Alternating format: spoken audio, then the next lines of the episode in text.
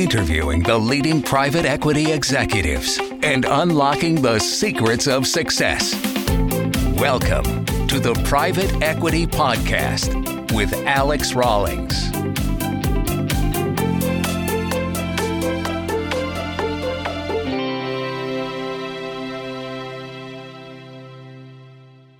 Hello, everybody, and welcome back to the Raw Selection Private Equity Podcast. Joining us today is Pranav Garg, founder of Peak Margins and previously a director of Alvarez and Marsal Private Equity Performance Improvement Division. Welcome and thank you very much for sharing your insights. So, hello, everybody. My name is Pranav Garg. I'm the founder and CEO of Peak Margins.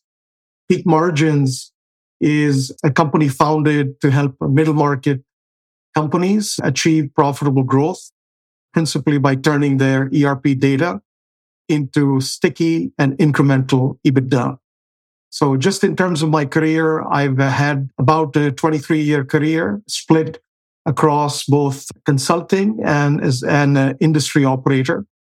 So from the consulting standpoint, I have worked with two companies predominantly, Arthur D. Little, which is a strategy consulting firm where I started my career 24 years ago, actually.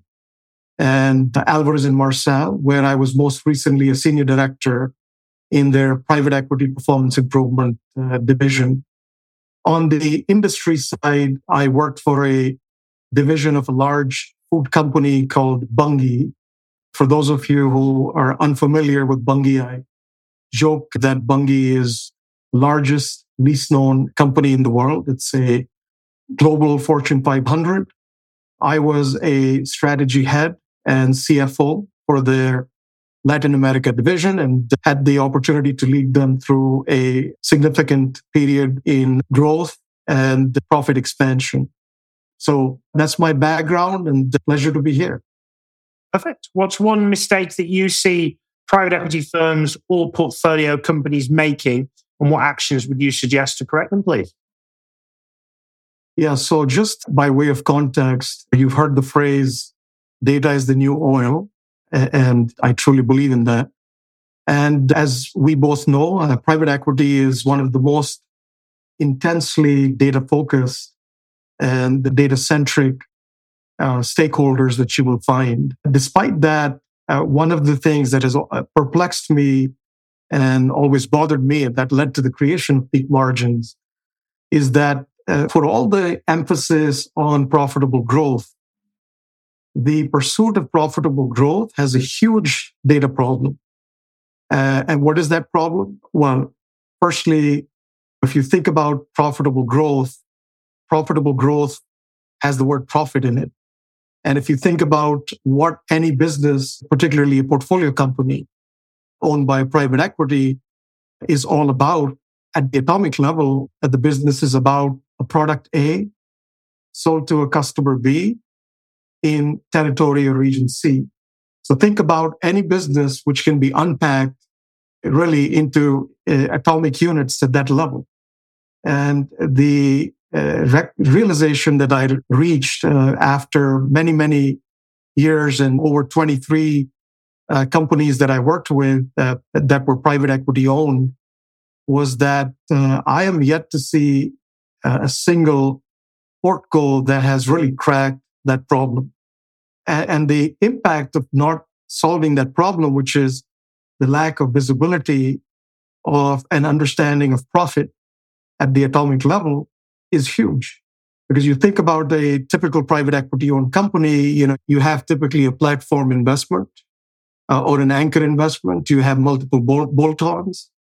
From a data perspective, you might have two ERPs, three ERPs, multiple sets of uh, data that don't really are not apples to apples. So it, it is a huge data problem. Uh, what I find is that private equity operating teams often end up spending insane amounts of time really getting their arms around the data, right? And, and they do it in a way that often is bespoke for that company. It's, it's not scalable or repeatable.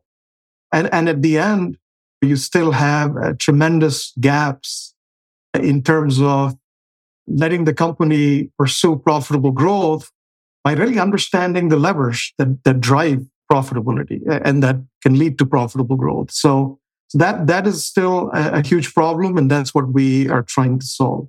So I, I'm pretty confident if I spoke to any private equity investor, they would come back to me and say, Alex, I 100% know how our business makes money. I 100% know how profitable. So what, how would you explain what you mean by seeing that no private equity firm, no portfolio company has a full picture of this? That they, what's that full picture mean and, and what's that full understanding that they would have to have? I suppose what does success look like in that instance?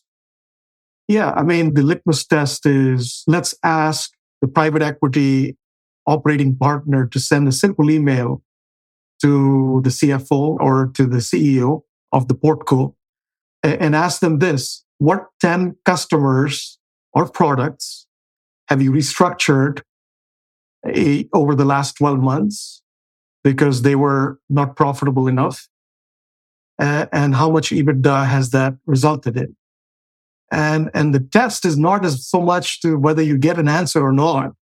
The test is how quickly you get an answer and what you will find behind the scenes at, at a lot of portcos, almost every portco that I have uh, seen has very lean teams uh, in, in finance, uh, overstretched quite often, very lean teams, even on the commercial side. And then to make things worse, the answer to these questions requires these multiple stakeholders across commercial, across finance, across operations really come together and have a, a single view of the truth.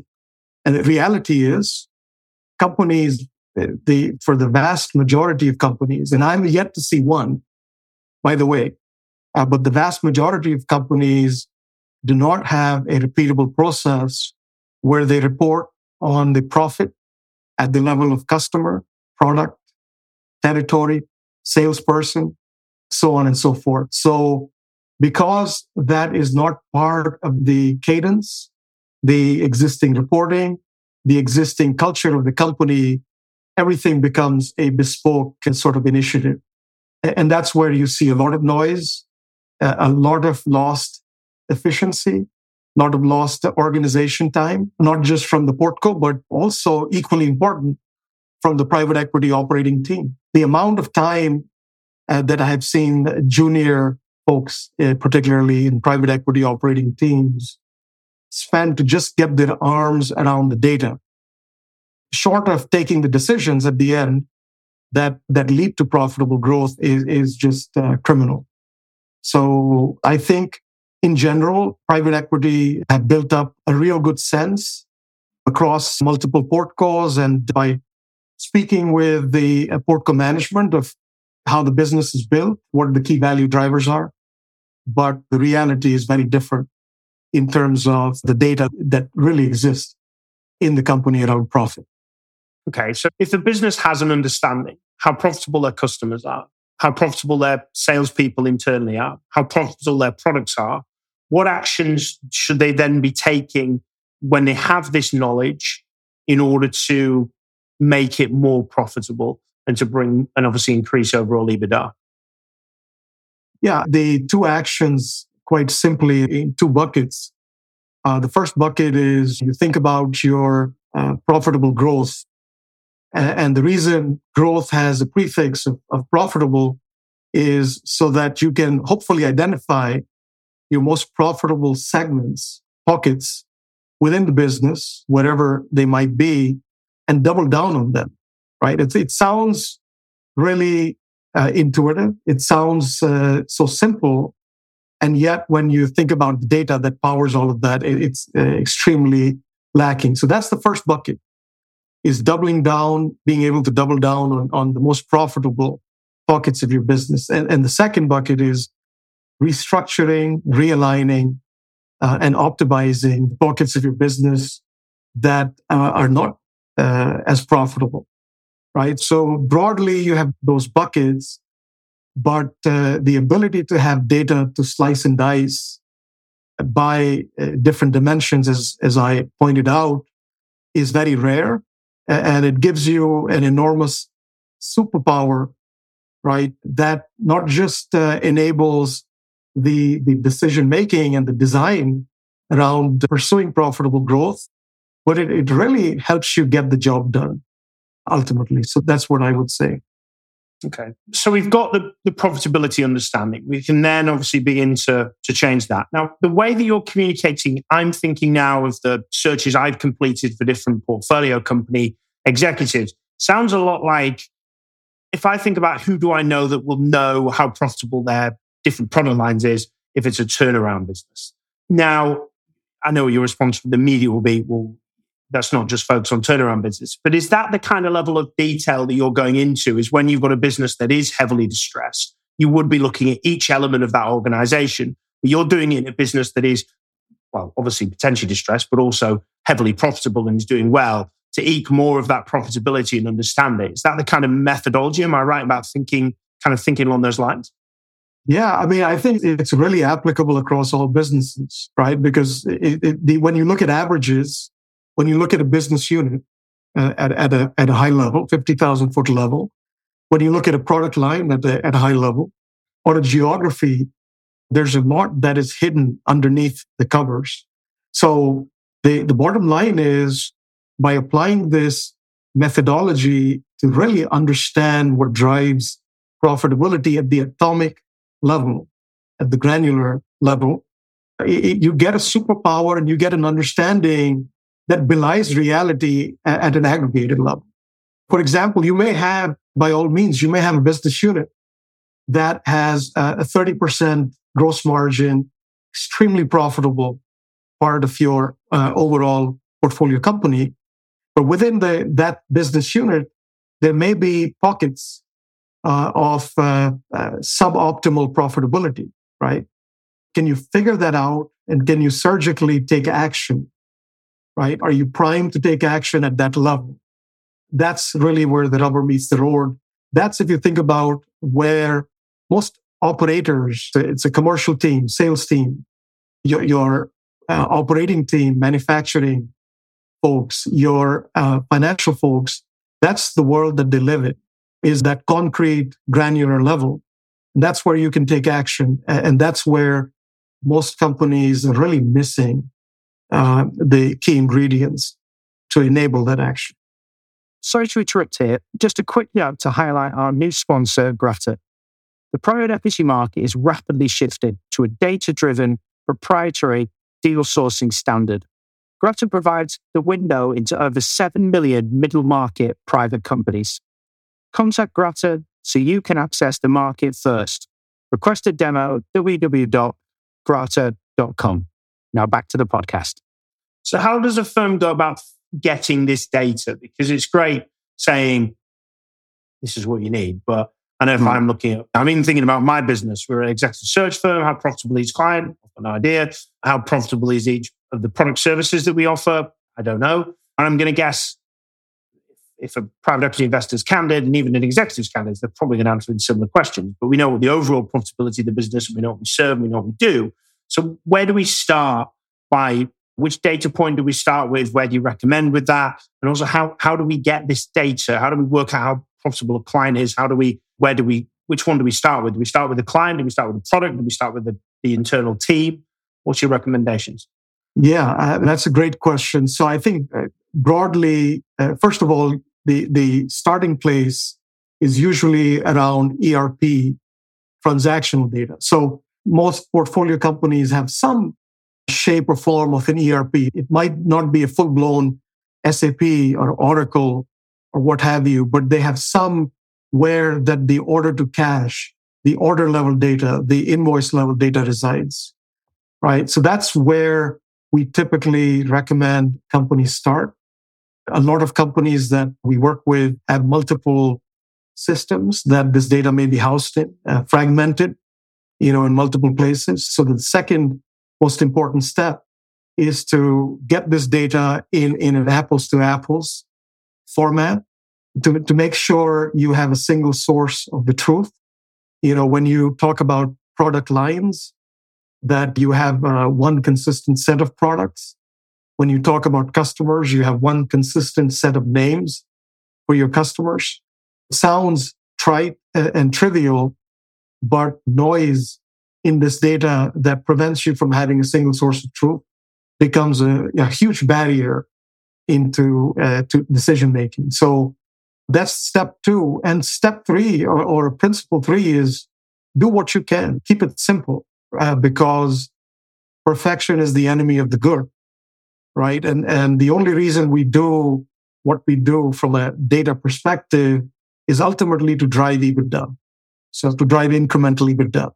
So if you keep that, if you keep that mission always front and center, then the third and probably most important principle is don't get caught up too much in the weeds, right? You start in the weeds, you make sure you have a single source of truth, but then you do the simplest things needed with that data to uh, surface insights and most importantly, surface actions. So that's, uh, those are uh, kind of the three things. And I actually have an acronym called TAU, T-A-U. That's probably easier to remember. And T stands for transparency. A stands for accountability and U stands for urgency. And, and you think of these three steps broadly as a recipe for how private equity owned companies can go about getting their data house in order to support profitable growth. So just quickly clicking on T. So transparency, it really is around that whole data piece, single source of truth, right? Uh, uh, get data to be good enough that your commercial team, your financial team, your operating team stop talking about how bad the data is and go to the next step, right? So it's good enough to move to the next step and talk about insights and action. A for accountability. This has multiple facets, but you know, I'd say the two most important things are incentives. So getting the incentives aligned so that you can empower your team uh, and you don't have to be a centrally hierarchically driven organization, but people can make decisions in the field um, because they have the right incentives.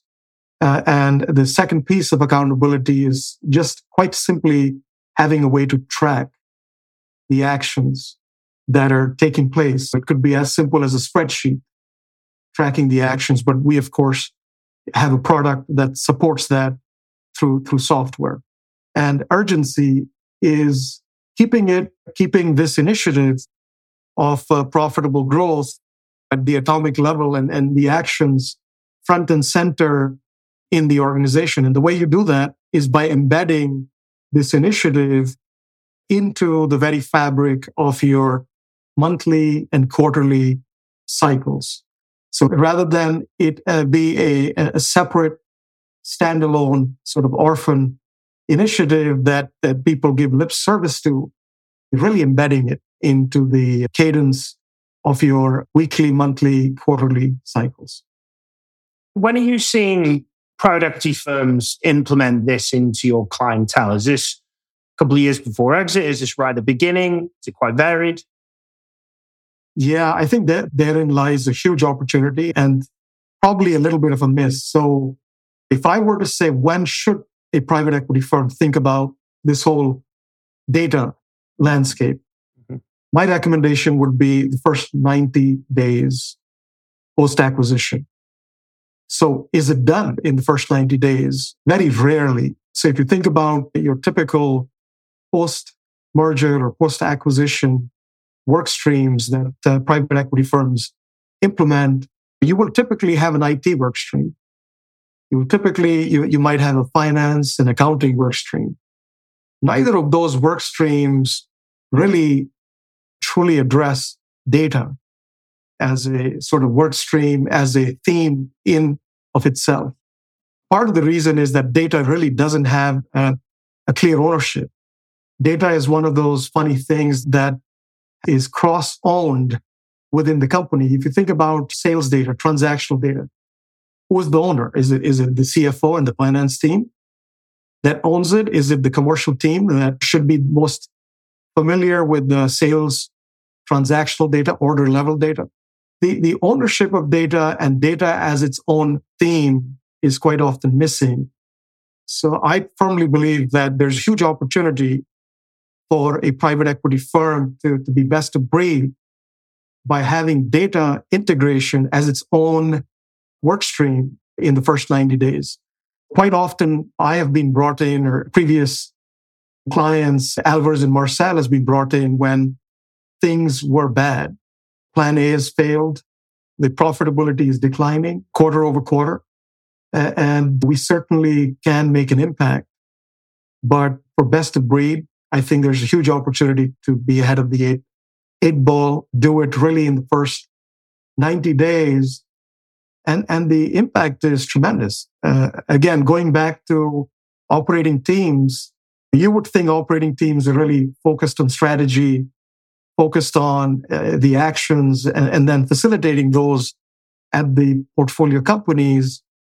it, it is criminal how much time some of the operating teams spend just wrestling with the data. And so I think that can be avoided if this is part of the first 90 day process. So, what level of results? I don't expect you to give us specific case studies and confidential information, but how much has this impacted profitability? How much have you seen EBITDA just from these initiatives drive increases? Because I suppose that's going to be the main the main interest level from a private equity perspective. Because if you can implement this, you're already driving EBITDA in your first 90 days, then you're uh, fairly happy to say the least. So what have you seen as a result basis of some of the changes you brought in and the EBITDA numbers that have increased on the basis of that? So I would say I have worked with probably 23, 24 companies on these types of data driven transformations. The average upside, not from cost uh, reduction, but from margin improvement, you know, through this type of data driven approach is around five and a half percentage points of revenue. In my experience, in my work, I would take a, a specific example where I worked uh, a couple of years ago with a middle markets, about $500 million in, in top line uh, global company in the chemical and minerals space. again, a company that had multiple bolt on acquisitions, so multiple data sets. So we worked with them to really create a single source of truth. We worked with them to get the data to be good enough. And then we uh, made sure that they had the internal stakeholders aligned to take the, take on the leadership internally, they were able to generate uh, nine percentage points of revenue in upside, and they were able to do that in, in a time frame straddling the pandemic period where you were seeing a lot of other companies struggle to just stay afloat, struggle uh, with pricing, struggle with so many other issues. Our client was able to really leverage that data, that knowledge of what drives really profitability across their business at the atomic level. And they were able to make some tough decisions around pricing. So they ended up trimming some of their volume overall, but they ended up having a massive increase in, in incremental EBITDA and being so well positioned through the downturn that they were able to acquire a company twice their size and have a phenomenal exit. So so again, the, the superpower of really the, what this knowledge brings you, the leverage that it brings you is really the reason why I think it, it can be so powerful. Preston, thank you very much for, for sharing that. What do you love about private equity and what do you dislike about it? Yeah, um, I mean, the reason I stayed with private equity eh, at Alvarez and Marsal, I was part of the private equity performance improvement group it it really two things I think that really speak to speak to me about private equity are one bias for action. So call it results orientation, call it bias for action, and, and secondly data driven, right? And all companies in the world, if you pick up the annual report of uh, pretty much any Fortune 500 company, or for that matter, any publicly listed company, everybody claims to be results oriented. Everybody claims to be data driven, but private equity really is the embodiment across both those things. If you think about both those dimensions of, of really truly living that uh, mantra. So that would be it for me. What do you dislike about it? I think, look, pri- private equity, like many other facets of um, of business, private equity is not perfect. I think going back to my earlier uh, uh answer to your question about what advice I got was long term. And sometimes private equity holding periods can lead to short term thinking. We all know that. We understand the constraints that we live within from a private equity LP and GP world. But I would think probably that's the one thing that, you know, sometimes decisions are made that could have been different from a long term perspective. I agree with that. Definitely long term thinking. Mm-hmm. So, what are your influences? What do you read? What do you watch? What do you listen to that you would recommend that others check out, please? Yeah, look, uh, my I'm wish I could say I'm an avid reader, but I'm probably a more avid listener. So, tend to consume content in the audio form the most whether it's a, a podcast, but mostly audio books. I'd say probably the one book that has really stuck with me uh, all these years is a book called Outsiders. The book, I, I can't remember the name of the author, but the book is essentially a case study around eight CEOs of companies that are not always talked about as the embodiment of the best CEOs or the most successful CEOs. When you, when you think of successful CEOs, people talk about Jack Welch and the likes. And I think the book was a counterpoint to that whole sort of what the public narrative about what makes a successful CEO uh, and a case study about eight very interesting companies and their atypical CEOs and the kinds of things and patterns of behavior that they had in common that led to outsized returns. I think if I remember correctly, they outperformed the S&P 500 across their tenure uh, by 20 times. That kind of outperformance is, is remarkable. And the book really uh, explores and is a sort of investigative study going behind the scenes uh, for those eight companies. That I think is a is I would say must read, uh, particularly for uh, private equity uh, operating teams. Some of the lessons, by the way, that we have taken as part of the creation of peak margins. And then I would say uh, I'm a big fan of uh, behavioral psychology. I'm a big fan of this whole area of study around habit formation right? I mean, if you think about cultures inside companies, culture is a, is a big word, but often becomes a fuzzy, fuzzy word that the blind man and the elephant, everybody describes culture differently. My definition of culture is really a collection of behaviors and actions that become a pattern inside the company. I mean, it's a very concrete way to think about culture and I think at the heart of it is certain habits, behavioral habits, uh, certain patterns uh, that you see inside companies. And so the, the science behind what creates good habits as an individual, but uh, also as a company, that is intrigues me quite a bit. Interesting. And if anybody wishes to reach out to you post this podcast, how best do they get in touch with you, please?